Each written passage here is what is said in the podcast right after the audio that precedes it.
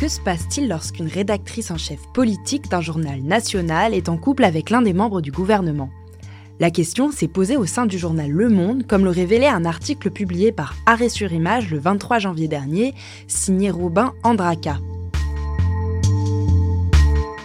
Robin, tout commence pour toi par une info que tu reçois indiquant que Ivan Trippenbach, alors rédactrice en chef politique du journal Le Monde, serait en couple depuis plusieurs années avec Ryan Nezar, un conseiller très proche du nouveau Premier ministre Gabriel Attal. C'était une information connue de pas mal de journalistes politiques. Ça veut dire que j'avais pas eu beaucoup de mal à me la faire confirmer, parce que de fait, il y a beaucoup de journalistes qui savaient. Enfin, si tu veux, cette information, nous, euh, la vie privée des gens, on, s'en fout complètement à la base. Ce qui nous intéresse, nous, c'est l'éventuel conflit d'intérêts que ça pourrait poser, que, le, que la chef du service politique du monde, qui est donc celle qui euh, commande tous les papiers, qui relie tous les papiers, partage son quotidien avec euh, un des plus proches conseillers de Gabriel Attal, sur, sur la question de l'éventuel conflit d'intérêts, euh, Ivan Trippenbach, euh, elle, elle assurait à ce, au moment de la publication de notre première enquête qu'elle avait toujours exercé ce métier en toute indépendance, euh, que tous les papiers qu'elle avait signés depuis huit ans parlaient pour elle, et en fait elle ajoutait qu'elle cloisonnait, c'est le verbe qu'elle a employé, beaucoup avec son compagnon, c'est sa ligne de défense. Et ce que tu expliques dans ton enquête, c'est que Ryan Nezar et Ivan Trippenbach sont en couple depuis plusieurs années et que ça n'est donc pas la première fois que leur parcours professionnel s'entrecroise. Ryan Nezar, il, débarque sur la scène médiatique en 2017. Il avait euh, conseillé Macron pendant la, campagne présidentielle de 2017 sur les questions économiques.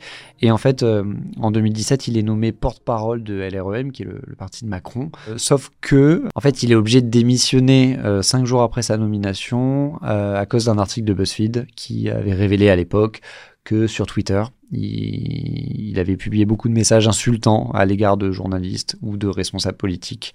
Il traitait des journalistes de bouffias, euh, il avait insulté Jean-François Copé de petite pute. Donc en fait, il a eu une carrière de porte-parole de LREM qui a duré cinq jours. Euh, pendant ce temps-là, Ivan Trippenbach, euh, elle est encore euh, étudiante à ce moment-là. Elle rentre ensuite à l'opinion, où elle couvre d'abord les, questions d'extrême droite. Et en fait, c'est à partir de 2022 que leurs horizons professionnels se, se rapprochent, on va dire, considérablement. À ce moment-là, Ivan Trippenbach, elle est plus euh, au journal L'Opinion, mais elle est au Monde. Elle ne couvre plus l'extrême droite, mais elle couvre l'exécutif, c'est-à-dire le gouvernement. Et à ce moment-là, Ryan Nezar, de son côté, est depuis plusieurs mois conseiller de Gabriel Attal sur des questions euh, économiques, euh, alors que Gabriel Attal est lui ministre délégué auprès du ministre de l'économie Bruno Le Maire. Donc il y a déjà un premier rapprochement. Et ensuite, ça se complique encore. En octobre 2023, euh, Ivan Trippenbach est nommé chef du service politique du Monde, alors que son compagnon, lui, euh, a été nommé entre-temps euh, conseiller de Gabriel Attal au ministère de l'Éducation.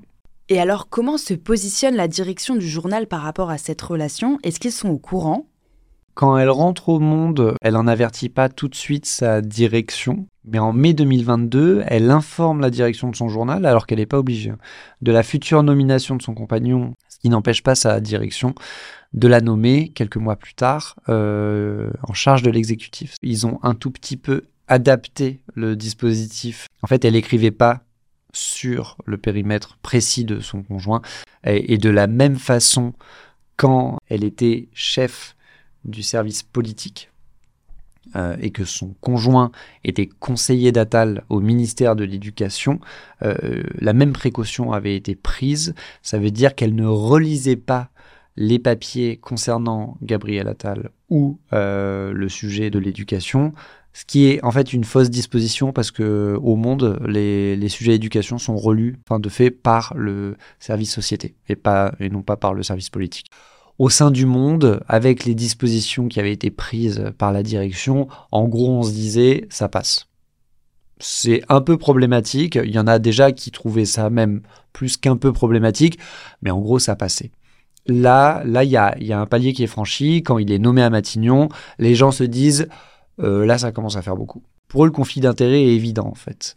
Euh, il y a d'autres personnes au sein de la rédaction qui, qui estimaient que ce conflit d'intérêt était discutable, En fait, ce qui est un peu compliqué au monde, et je m'en suis aperçu euh, en enquêtant là sur ce sujet, c'est que c'est une rédaction où les journalistes se parlent assez peu. Tout le monde reste un peu dans son service. Euh, c'était assez compliqué, par exemple, de prendre le pouls de cette rédaction, d'avoir, par exemple, un avis un peu collectif sur cette histoire. C'est très difficile de faire parler les journalistes du monde.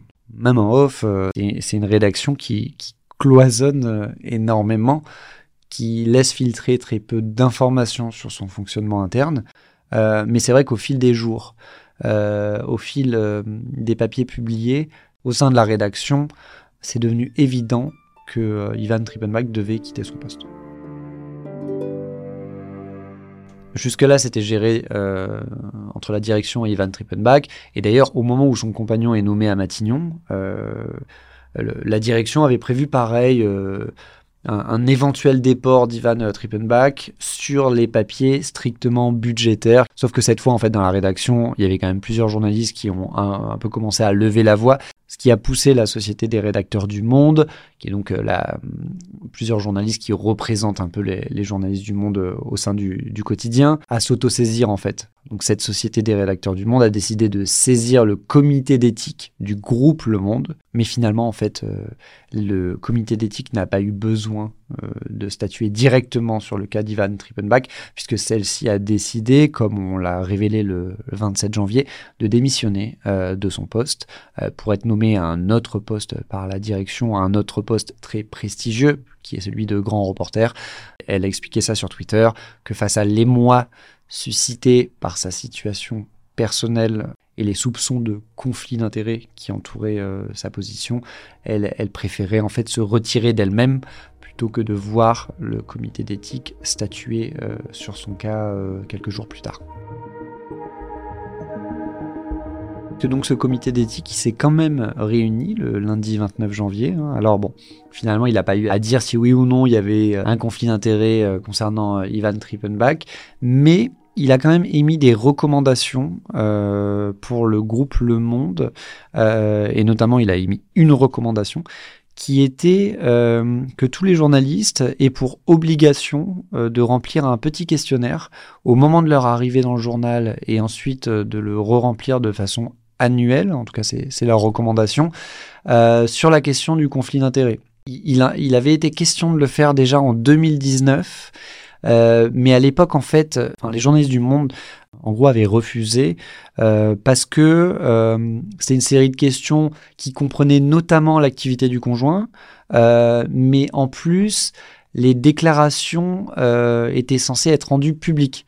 Et en fait, à, l'époque, en 2019, donc les journalistes du Monde se disaient, bah non, mais en fait, euh, euh, moi, j'ai pas envie que ma direction ait connaissance de ma vie privée. Il y avait eu une, petite levée de bouclier, et donc ça avait été refusé. Là, ça a été remis sur la table à la faveur de de cette affaire. Alors, c'est un questionnaire qui sera un peu plus léger que celui qui était prévenu en, en 2019 et qui euh, voilà fonctionnera quand même globalement sur la confiance. Enfin, ce qui est un peu euh, ironique, c'est qu'en fait, dans le cas d'Ivan Trippenbach, ça n'aurait absolument rien changé à l'affaire. Parce qu'en fait, Ivan Trippenbach, pour le coup, a été extrêmement transparente avec sa direction sur sa relation avec son compagnon, euh, et ce depuis 2022.